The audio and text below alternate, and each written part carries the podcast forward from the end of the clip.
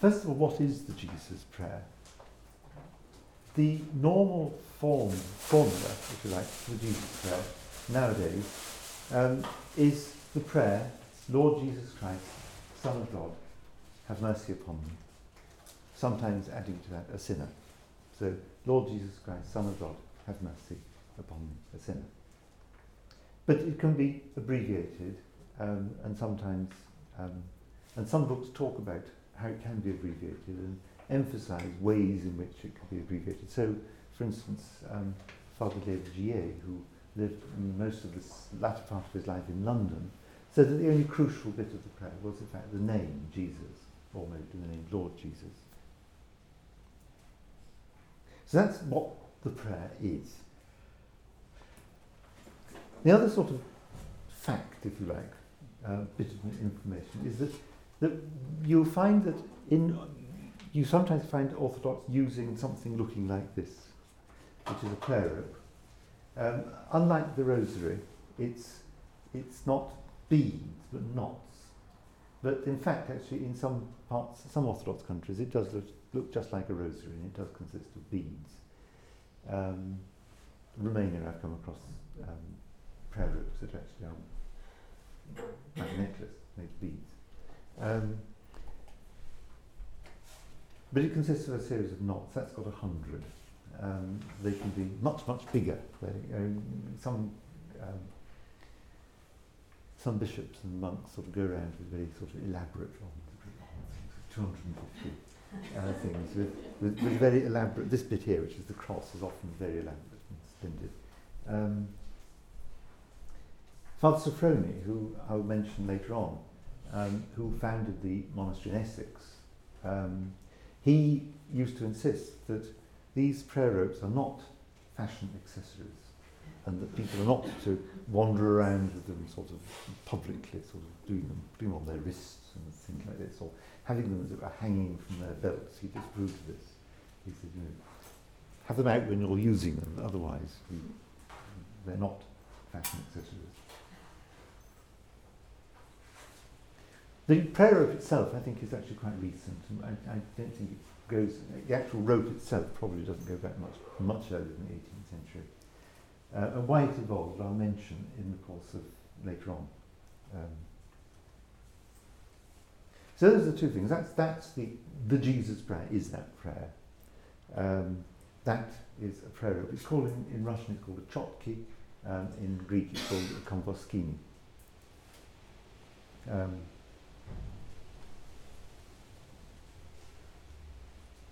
The origins of the prayer itself, well, the origins of the prayer really go back at least to the Gospels, if not earlier than that.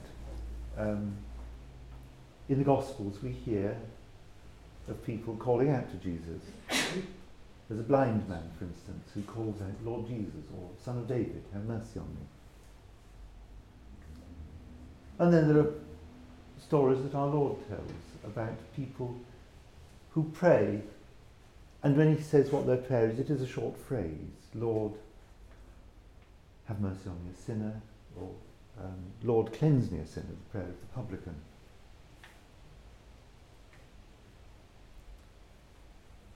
But the essence of these is not that they're a formula. The essence of these prayers in the Gospels is that they're cries for help. And that is essentially what the Jesus prayer is. It is, more than anything else, it is a prayer addressed by a human being to God, and it is a, it is a, a call for help.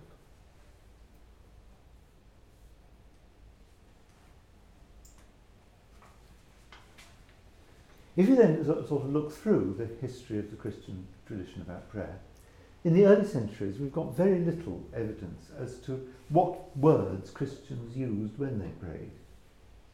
We know a little bit about what words they may have used in a strictly liturgical context. We know quite a bit about when Christians prayed.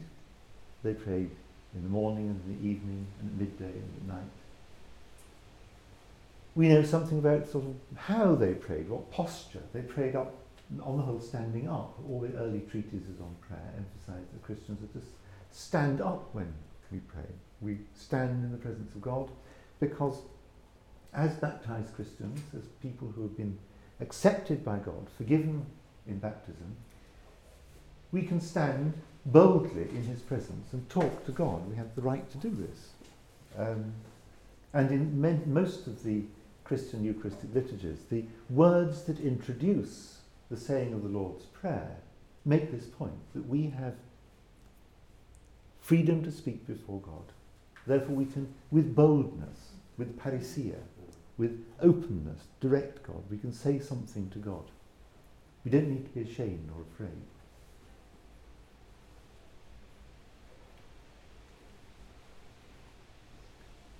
But in the but from what survives the early Christians, what Christians actually said when they prayed, we don't know very much.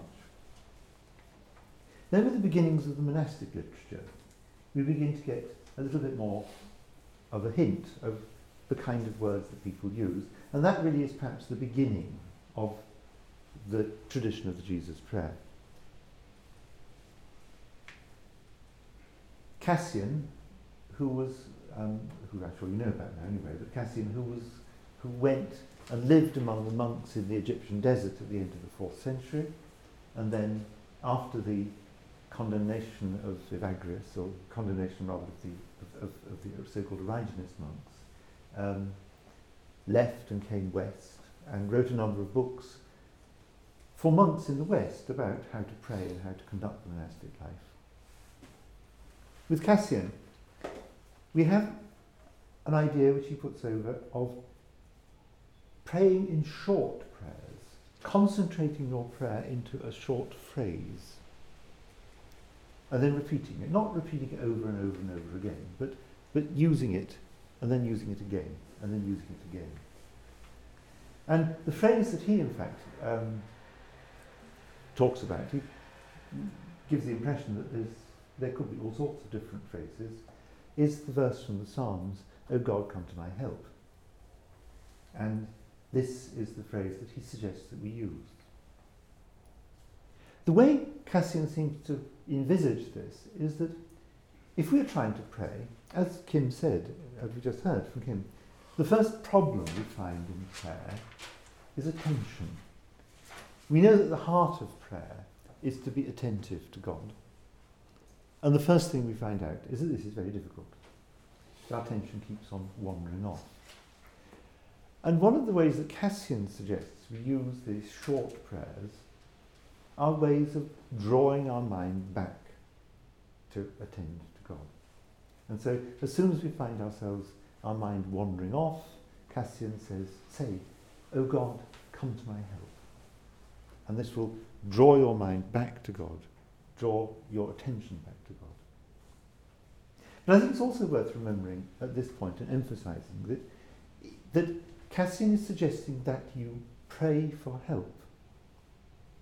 He's not suggesting that you use a form of words just because it's a form of words. The words have a meaning, and the meaning is a cry to God for help. And so, prayer in some sense is not, in this context, is not really a technique. It is actually a cry to God for help. It is an engagement with God, asking Him to help in keeping our mind on Him.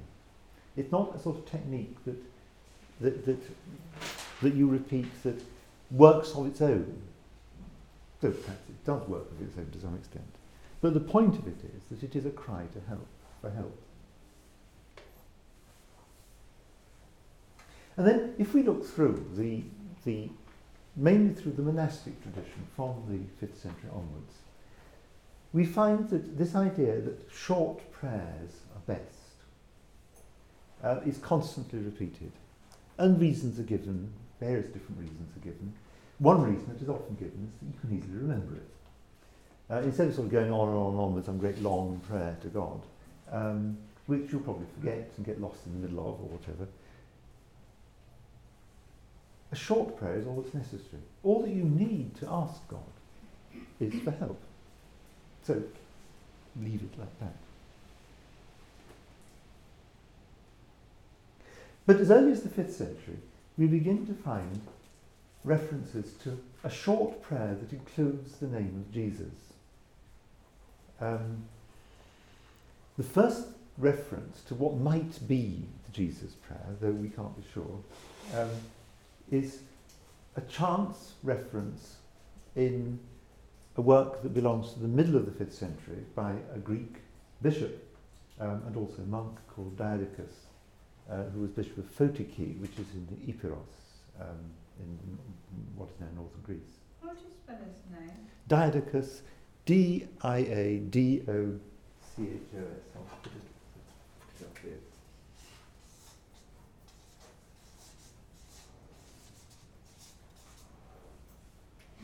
We know almost nothing about him, but he left a work um, which was a, a, a hundred chapters, a century.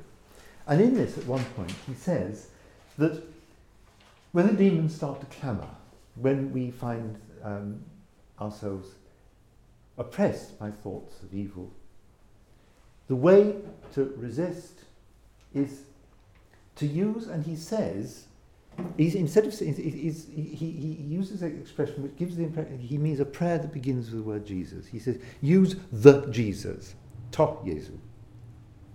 And that's, to is neuter, so what's coming after it is some sort of phrase. And he presumably means a phrase that includes or maybe begins with the word Jesus, but he says no more. And then, in the later tradition, we find from time to time references that make one, su- that suggest to one that there is a tradition developing of using some sort of, sort of short phrase which includes the name of Jesus. And this is used as a way of drawing our attention back to God. It's part of, essentially part of private individual prayer.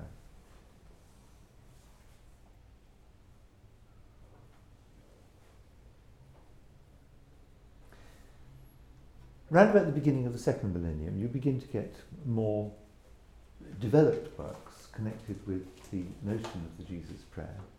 Um, and the idea that long, that, if you like, if you like, the monastic life could consist of an essentially eremitical life in which one spent long periods of silent prayer, in which the Jesus prayer could be used to make this possible. Um, and the monks of the 14th century um, who caused controversy because they claimed that in their prayer they could behold the uncreated light of the Godhead. These monks, it's generally thought, were monks who were praying the Jesus prayer because the two traditions seem to sort of stick together at that point.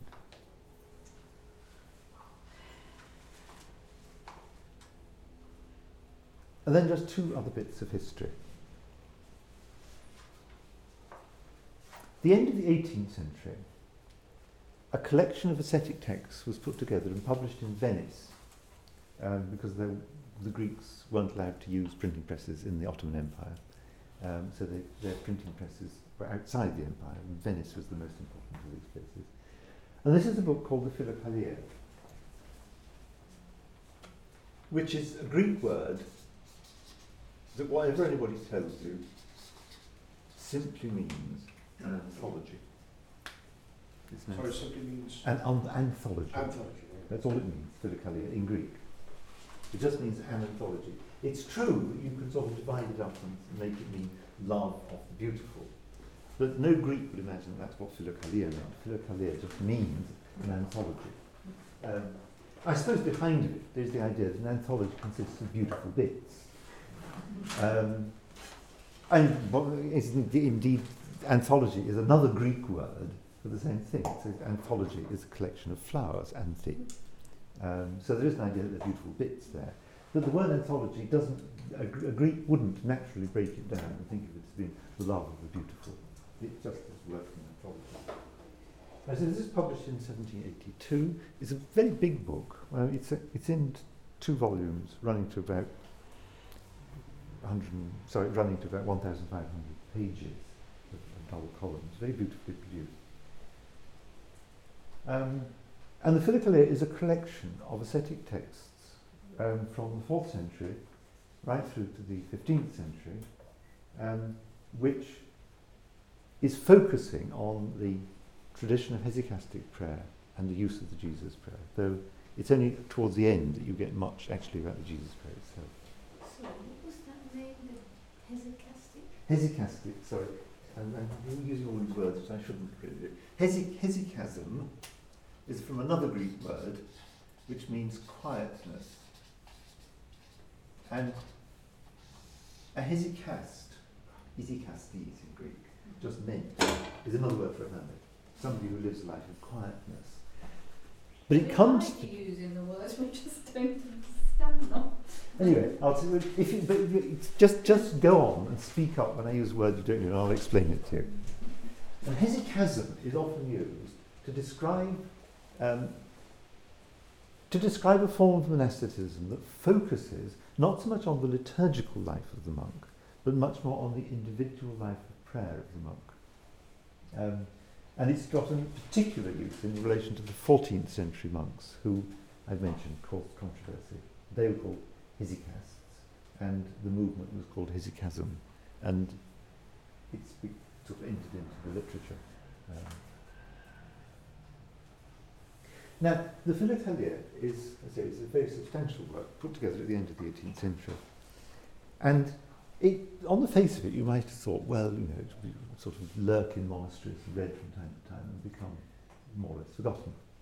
But actually not. It was very quickly translated into Church Slavonic um, by um, a southern Russian who had been a monk on the Holy Mountain and then went back up not quite into Russia, but into Moldavia, founded a monastery there.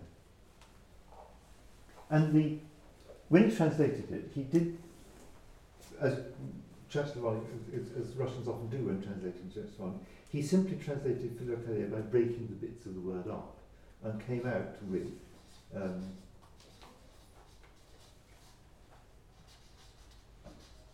Dobrota Lubia.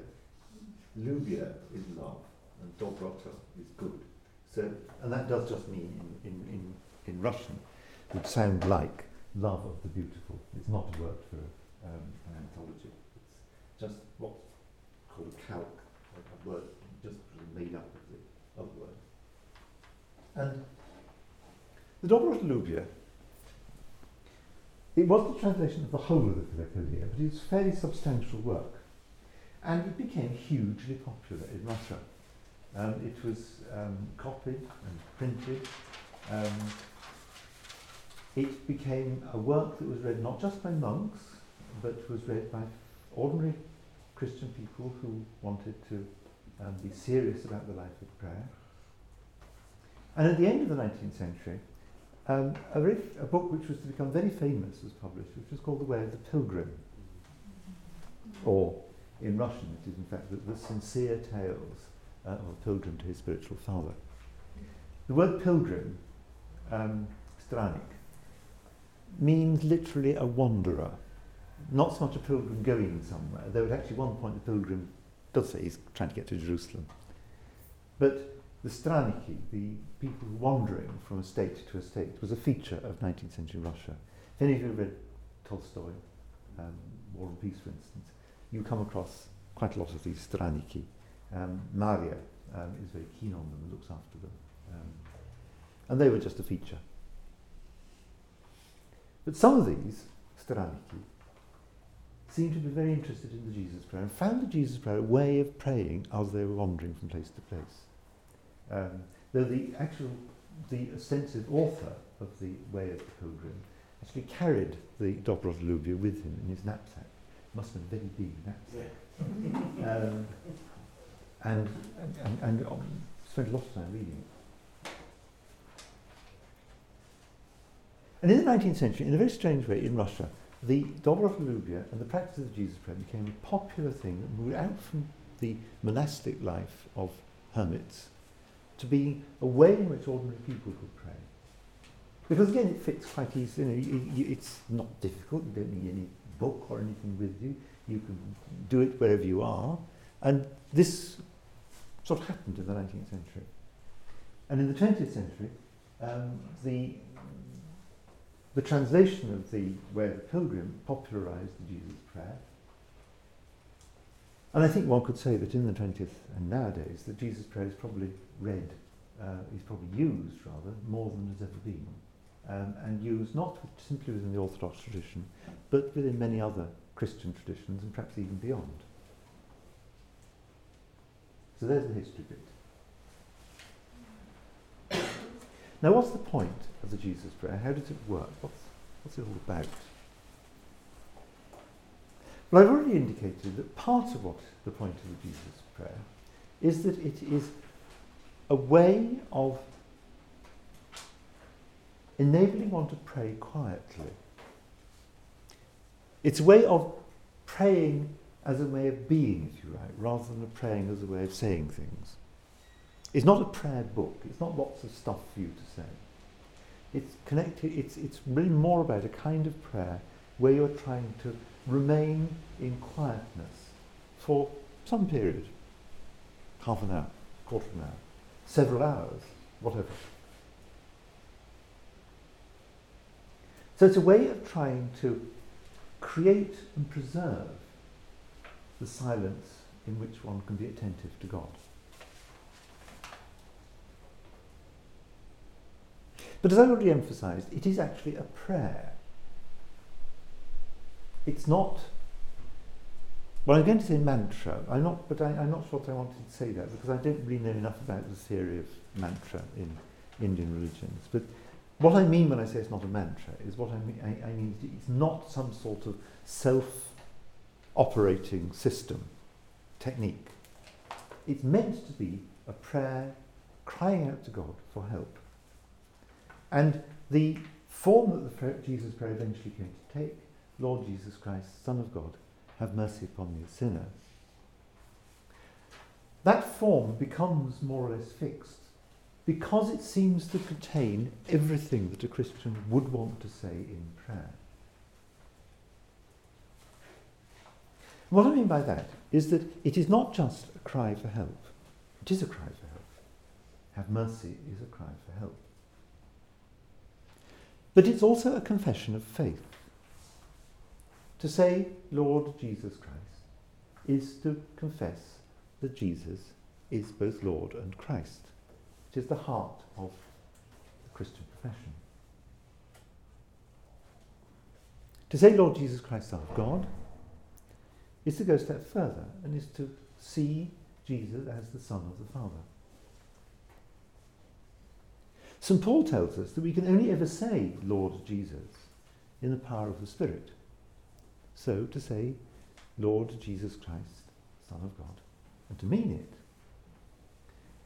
is in fact in some way to invoke the Christian doctrine of the Trinity, to invoke the Holy Spirit to come into our hearts, to express our faith in Christ and in the Trinity. So the prayer itself, the first part of the prayer, Lord Jesus Christ, Son of God, sort of encapsulates the essential parts, elements of the Christian faith the belief in God as Trinity, and also the belief that Jesus Christ is the Son of God, God living on earth as a man. So it is in fact a confession of faith as well as simply a prayer. But it is also a prayer, and it's a prayer for mercy on a sinner. So it is not simply a confession of faith, it is also a confession of our need for God, a, confession of our sinfulness. And I think it's for these reasons that the prayer came to settle in this form. It contains everything that you need to say in prayer.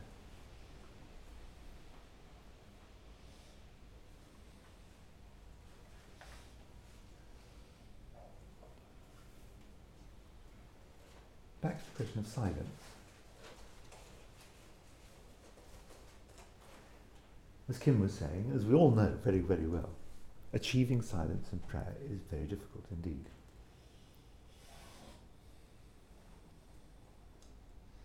And the main reason, I think, is perhaps in a way, is that, that if we sit down on our own, or stand, or kneel, or whatever, and try to evoke the presence of God and be in his presence, what we very quickly find is rather obvious thing that we're there too. With everything that we are, all our thoughts, our hopes, our fears, our desires, our longings, some quite trivial, they're all there too.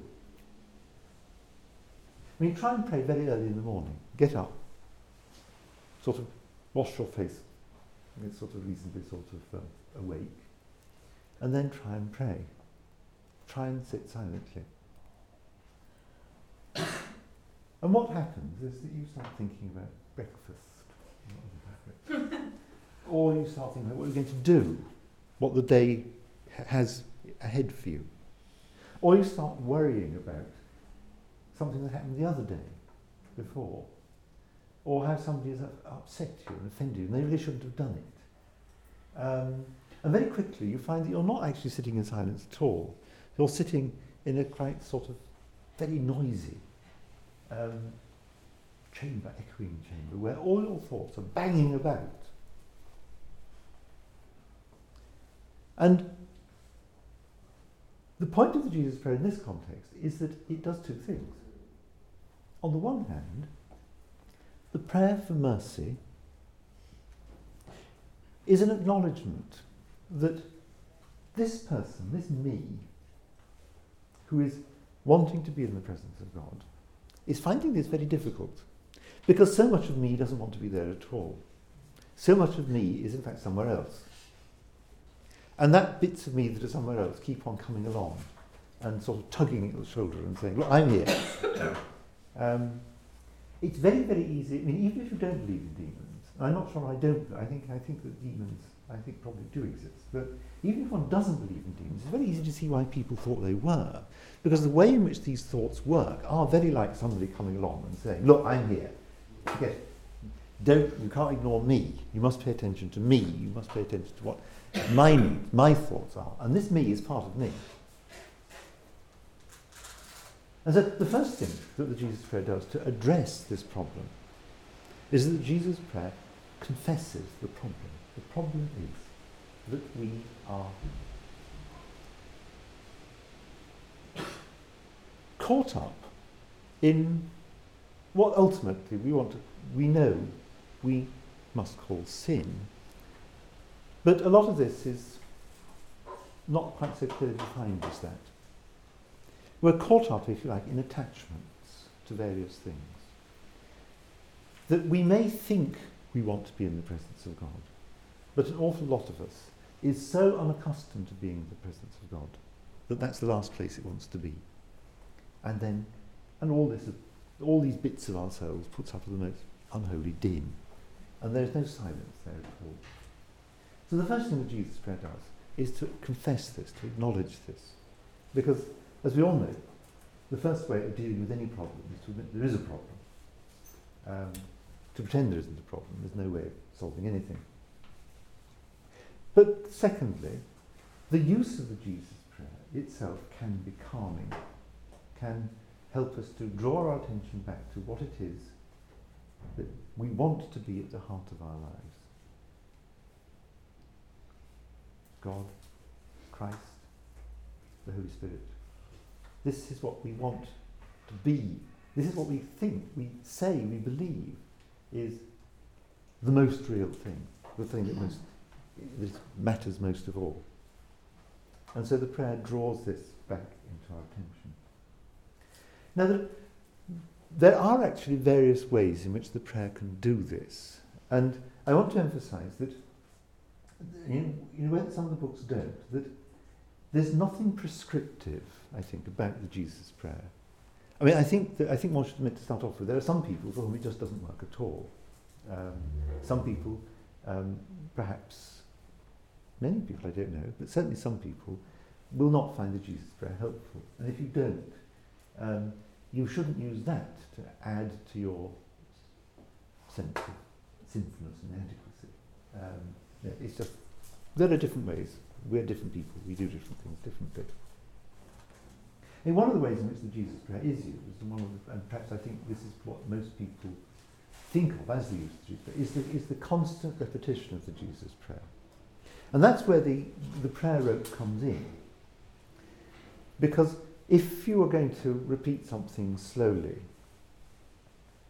having something like this is actually quite helpful because it gives you something for your fingers to do.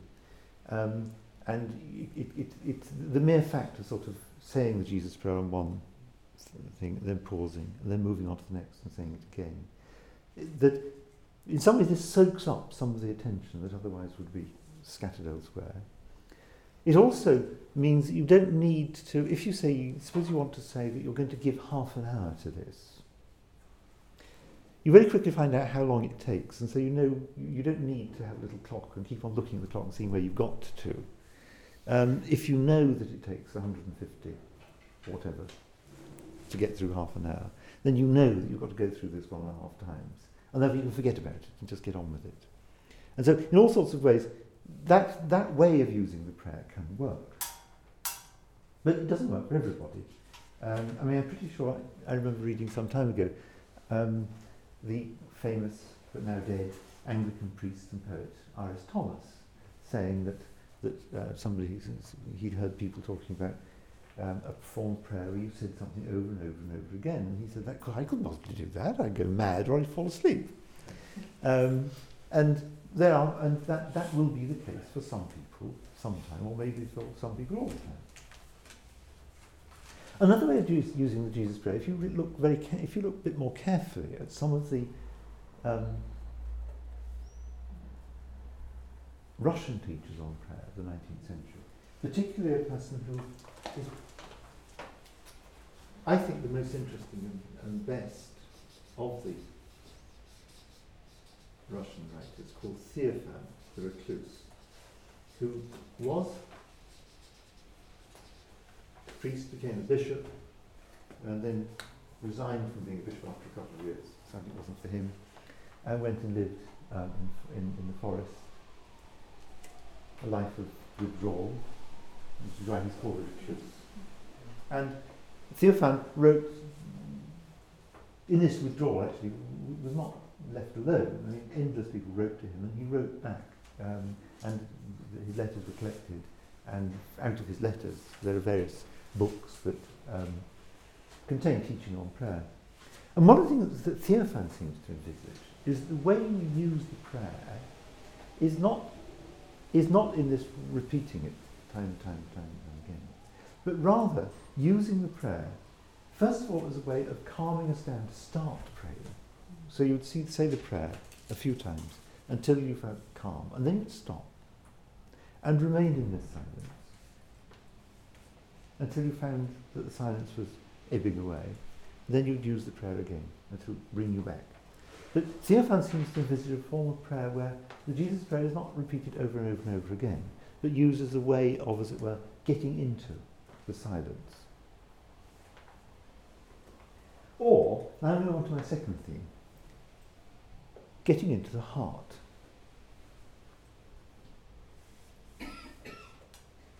One of the things that's characteristic about the literature, the literature about the Jesus prayer, the medieval literature, the patristic literature, and also the modern literature, is that is the notion of the heart and the idea that we pray with the heart.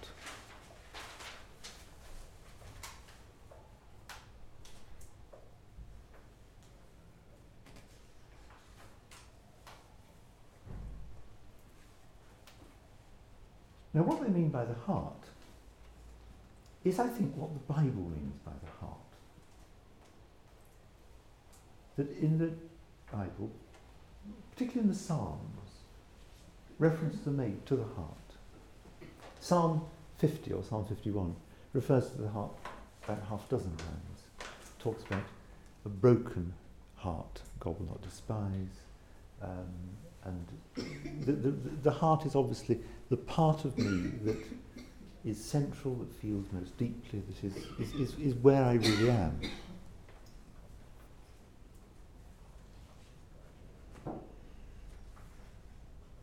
The heart is opposed to what?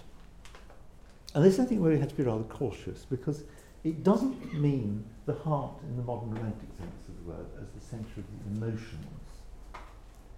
The Psalms, for instance, talk about the heart being a place where our thoughts come from. So it's obviously not entirely different from the mind. But it's more than the mind. It's not, it's not just simply the thinking faculty. And this is, there are two points to make about this reflection on the heart in this Jesus tradition. The first is that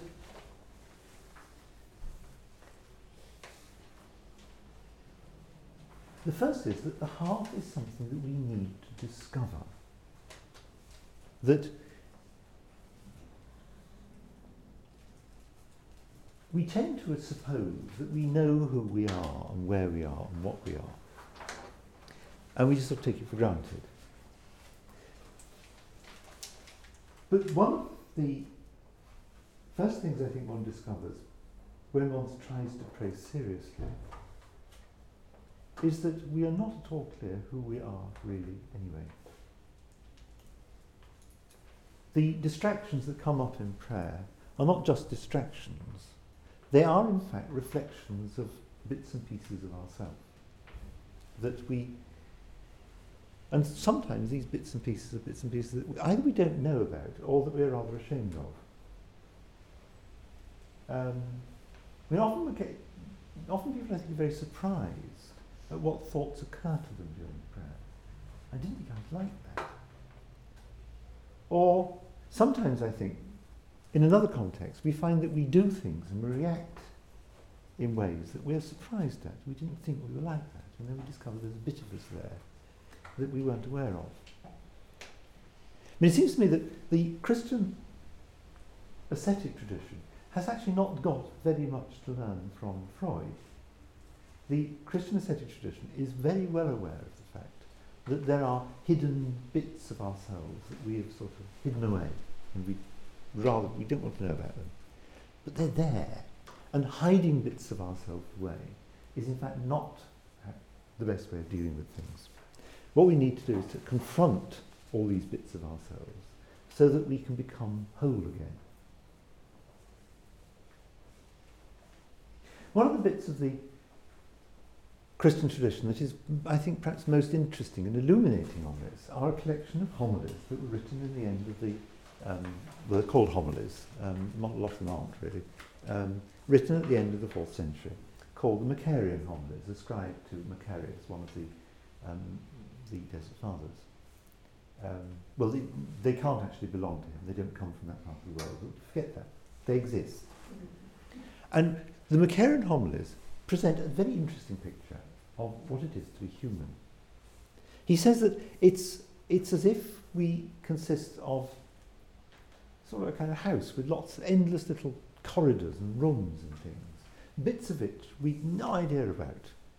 But they're all part of us. And they all will sort of will stumble upon them one day or another. And we'll find that the way we act, the way we behave, the ideas that occur to us, um, come from all these little sort of hidden away corners that we're unaware of. And then what happens in the Christian life of prayer is that all of the, the, if you like, the whole house is put into lightness. It becomes light so that we know where everything is. And it, begin, it, it, it becomes a single thing.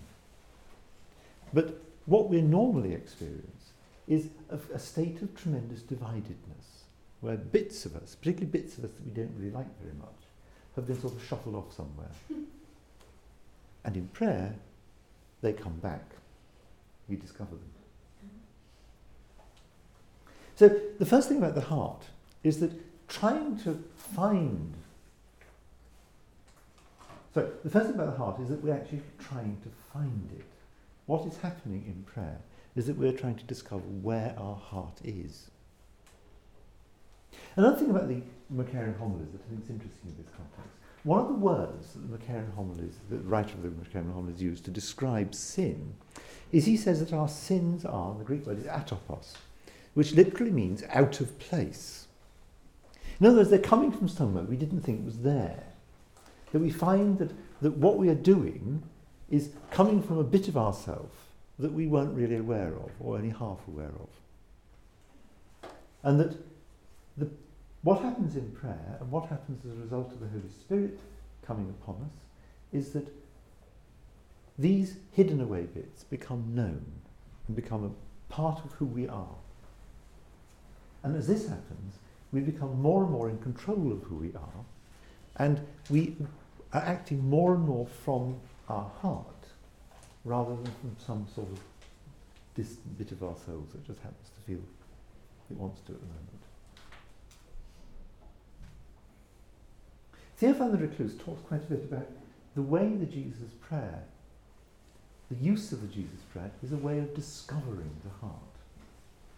So what we're doing in prayer, a lot of what we're doing in prayer, in fact, is not yet praying, but trying to find out who we are, where we are, so that we can pray with the heart.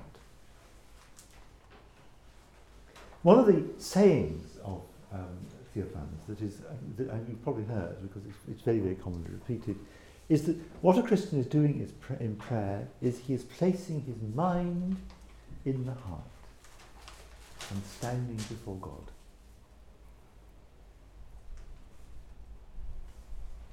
What Theophan sees that we're doing is that, that placing the mind in the heart means that the source of everything that we do, the source of all our thoughts, our desires, and so on, are become united. That in the heart, we act from the heart rather than acting from other bits and pieces of ourselves. I mean, a lot of us nowadays act a lot of the time from the mind. We plan things, we sort things out. Um, we've got lots and lots of devices that help us to sort things out, but they tend to sort things out really at a cerebral level. But what we need to do is to take the cerebral level down into the heart, down into the heart, the centre of our personality, so that we act from there. And Theophan sees the Jesus prayer as a way of achieving this. So the Jesus prayer is, is sometimes referred to as the prayer of the heart. But here I really want to emphasize that the prayer of the heart is what is the real thing. Praying with the heart, praying from the centre of our being. That's the thing we're attempting to achieve. That's what's important. The Jesus prayer is a way of achieving this. It may be for you, it may not be for you. There may be other ways of doing it. What the Jesus prayer is doing, I think, is true for everybody. That what the Jesus prayer is doing is calling on the Holy Spirit calling on Christ, if you like, to send the Holy Spirit into our hearts so that we become more and more aware, attentive, focused, more and more whole. And as such people, we can then pray properly and also act properly. Yeah, I think that's, that's something which I think I heard Kim say earlier on, uh, but I think very, very important, is that attention is indivisible in the sense that the attention that we're trying to achieve in prayer is the same kind of attention that we need listening to somebody else. That if we can't attend to God in prayer, we'll probably find it's tied up with are not actually paying, paying attention to other people either. An attentive person is capable of being attentive in prayer and in relation to other people. They go together. I mean, it's just another illustration, if you like, of the fact that the commandment is a twofold commandment to love God and to love our neighbour, and they go together. If you think you can love God without loving your neighbour, you know, we're told fairly directly in, in, in say, St John's first epistle that we're deceiving ourselves. And similarly, I think we're deceiving ourselves if we think that we're capable of being attentive to God in prayer and don't try and practice attention in relation to the people around us. They go together. The, the one is a test of the other. But you might say that right, attentiveness to the neighbour is a test of the reality of our attention to God. But trying to achieve attention to God is one of the ways in which we achieve attention to somebody else, attention to other people.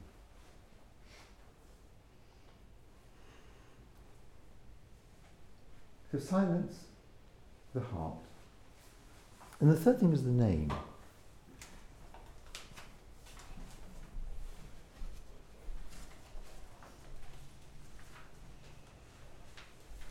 It seems to me that one of the reasons why the Jesus Prayer came to be so important within the Orthodox tradition is that it seemed to sum up many of the things that were central to that tradition.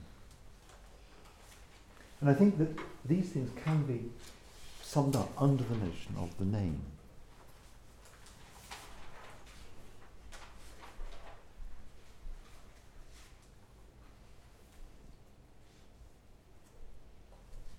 right from the time of Plato, probably even before that, there have been different ideas as to what a name is. Um, we call flowers by various names. We call people by various names. Now, what, what are these names? Are they just labels so that we could perfectly well be called something else? And you perfectly well call buttercup, a buttercup a daisy if you wanted to, and it wouldn't make any difference. You just have to remember, remember to say buttercup instead of daisy every time you saw one. Um, I mean, are they just labels, and you could have perfectly well have quite different names, or is it something deeper? Well, it's a very, it's a, it's it's an interesting and complicated philosophical problem, which um, certainly Plato is very exercised about and continues throughout the Greek tradition and throughout the really tradition of philosophy. Um, I mean, on the one hand, it looks as if names are in some ways like labels because the, the words that we use for things um, vary according to languages. You know, uh, the French word for, for a buttercup and the English word for buttercup are different. Not only that, one thing I found actually very fascinating, um, if you, if, if um, last time I remember was when I was um, on holiday in the Alps, and in the Austrian Alps, and the, the Austrians and the Germans too, very keen on labelling everything and giving masses and masses of information. So you know, every, every, every sort of stopping point, there's a great um, poster with all the different flowers you might find and all their names, so you know what they are and what to call them. What I find very interesting, though, is that, that the German words for name, for flowers, group the flowers together in a different way from the way the English words for flowers do. And so flowers that we associate with one another by calling them. Um, I can't think of an example. Can never think of examples when I do this sort of thing. But um, the way in which we associate, for instance, the way in which we talk about you know, dead nettles and live nettles and think of them both as being nettles. In other languages, they're not thought to be the same kind of thing at all. And of course, they're not the same kind of thing. They only look similar. Um, so labels, it's not only that different words are used, but the different words sort of map onto reality differently. So perhaps things are just labels. But the other side is, no, they're not just labels. There's something more, much more, to a name than a label that could perfectly easily be changed. I mean, think, for instance, of your own name, and think of how you think of yourself as being who you are called, and how it would be rather different if you were called something else that we associate, all our experiences are the experiences that we associate with the person that we are called. And that to change the name would be something of a change of character too, which is perhaps actually partly the reason why um, traditionally, and still in the Orthodox Church, when somebody becomes a monk, they change their name. Because the idea is that they, they are actually changing something about themselves, entering onto a new life, a different life and a new name is given as an indication of this. I hope you don't mind me interrupting, but yeah. women change their name all the time. I mean, one reason why I wouldn't get married is because I was adamant I wasn't changing my surname. Mm-hmm. Well, that's a good example too. In that, that, that, that, I mean, that actually tells you quite well, it's a big. I don't want to go into this, but the, the, the, way in which, but no, but the way in which names are changed is actually extreme. is is very interesting, and and it, it, it, it is something to do with the way in which women's status is thought of. I mean, it's very very clear in Greek, for instance, where you probably notice all men have names in the nominative, and all women have names in the in the genitive because they belong to somebody, either their father or their husband. And it's very, very clear. The, the, the, surname of a Greek lady uh, is, a, is a genitive. It, of means of somebody.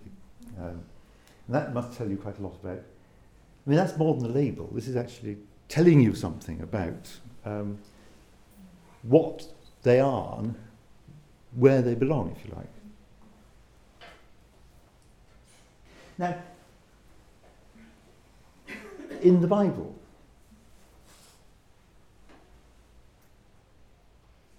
certainly as far as personal names are concerned, and I think probably goes beyond that, but certainly as far as personal names are concerned, names are thought of as being significant. And in particular, the name of God is thought is more than a label. In fact, it's both more and less than a label. The name of God in the Old Testament is less than a label because nobody knows what it was, because it was only ever used in the temple by the high priest. Uh, and therefore, it's not much of a label because we don't actually know what the name was. I mean, some scholars think they know what the name was, but that, they're guessing. And their guess may be a good guess, but it's only a guess. The, the Hebrew Bible um, was, was written so that the name of God is, a, is just four letters, the so-called tetragrammaton, which are not voiced, so you don't know how to pronounce it, you just know what the, the consonants are. Um, and that name was pronounced in the temple as part of the high priestly blessing, and that was the only time it was ever pronounced. And that, I think, meant that the pronunciation of the name of God in the temple by the high priest was not just using God's name, telling him that he was Zeus rather than somebody else. It was actually an utterance of the name that brought the presence of God into that place. The, the pronunciation of the name of God by the high priest in the priestly blessing was a blessing. It was effective, it was active. And you get and, and this I think is borne out by the way in which, particularly in the book of Deuteronomy, God is represented as saying that this is the place where I will place my name. That's where the temple is going to be. That's where my name will be. Or the tabernacle in the, in the wilderness was where the name of God was. Just, uh, yeah. just ask on that. I've always understood that the reason why they said place the name was that you tended to define or to explain God or point to God by an attribute rather than mm. the Godhead because God is so sacred. Mm. So I've always understood that if you said place your name somewhere or place your spirit somewhere mm. Or even place your word somewhere, mm. you're actually saying God. You, you, the, the, by saying that God's name would dwell mm. there, it was just a, a sort of convention to say you were actually talking about God Himself. But That's certainly true to some extent, but I think I think that there's there's given the mystery about the name itself, I think there's more to it than that. This is the place where the name is to be pronounced, and it is here that God is here. He will hear His people. Yeah. Um, I mean, the, the temple was the place where the name could be pronounced, yeah. and where God's presence was there in grace and forgiveness and love. But I mean, if you, sorry, just one thing. If you, in the um, uh, Compline prayer, yeah. the Compline responses, hmm. we are called by your name. Mm-hmm. And I know a lot of people say, that's very odd. Why are we called by God's name? And, and I always mm. took called by your name, being called by you. Yes, that's true. Yeah. But that's true because the name is God. Yes. yes. Um, it's not just, just a label. Yes. It's true because the, to talk about the name of God is to talk about God Himself, yes. which I think is the, the point that I wanted to make about that Old Testament usage. Mm, yeah, that, that was perhaps in the Old Testament. Yeah. Uh, the name could be in the is just in the temple, mm. But now after Christ. That's what I'm going on to say. yes, I mean, and you see, it seems to me that, that, that in the in the New Testament, the name becomes the name of Jesus. And that name can be pronounced, as you say, anywhere. Anywhere can be hallowed by the, by the saying of the name of Jesus, by the praying of the name of Jesus, because the praying of the name of Jesus an invocation of Jesus, and as the Lord says himself, that where two or three are gathered together in my name, there am I in the midst of them. So the utterance of the name is in fact a making real of the name. Bulgakov, one of the people who, who, who wrote quite a bit about the name, uh, sorry, Bulgakov, who was um, one of the Russian emigres, um, came to Paris in the 20s, was the first dean of the, the Russian um, theological seminary there, which still exists. Um, he was very interested, he was a philosopher, and was, uh, wrote a book on the name, the philosophy of the name. And one of the things he says, the great privilege Christians have, compared with the Old Testament, is in the Old Testament, it was only in the temple they could pronounce the name of God. But now, we can pronounce it in any individual Christian heart. We can pronounce the name of, of God, pronounce the name of Jesus, and that the use of that prayer is a prayer that brings the, the grace, the blessing, the presence of God. He's not to be confused with a novelist, I assume. So there's a novelist called Bulgakov. Bulgakov, Mikhail Bulgakov, was Yeah. probably a relation, but we don't we don't actually know quite how close. He came, they say probably a relation because Mikhail B. Bulgakov, you know, who wrote The Master and Margarita and various other novels, um, was younger than Bulgakov by a generation, uh, lived, as you, as you know, in Soviet Russia. Um, he came from the same province, Oryol province. Um, the name's not very common, so it is quite likely there's a relationship, but we don't know how close the relationship is. Um, but but there are s- it, the, the point you make is, a- is is a good point. I mean, it is a, it's a. Um, and so the third thing about the Jesus prayer is that the Jesus prayer I think became important in the Orthodox tradition because it was felt, believed that the use of the use of the name, the pronunciation of the name, was actually effective. That it was that the, the, the repetition of the name was a way of evoking the divine presence. And I think this fits in with other aspects of, of orthodoxy. I mean, just to give you one example, another aspect of orthodoxy that people are very familiar with, um, perhaps the thing most familiar with, um, is, is our use of icons, mm, as on the icon on the wall. Um, that icons are, are a feature of both private and public Orthodox worship.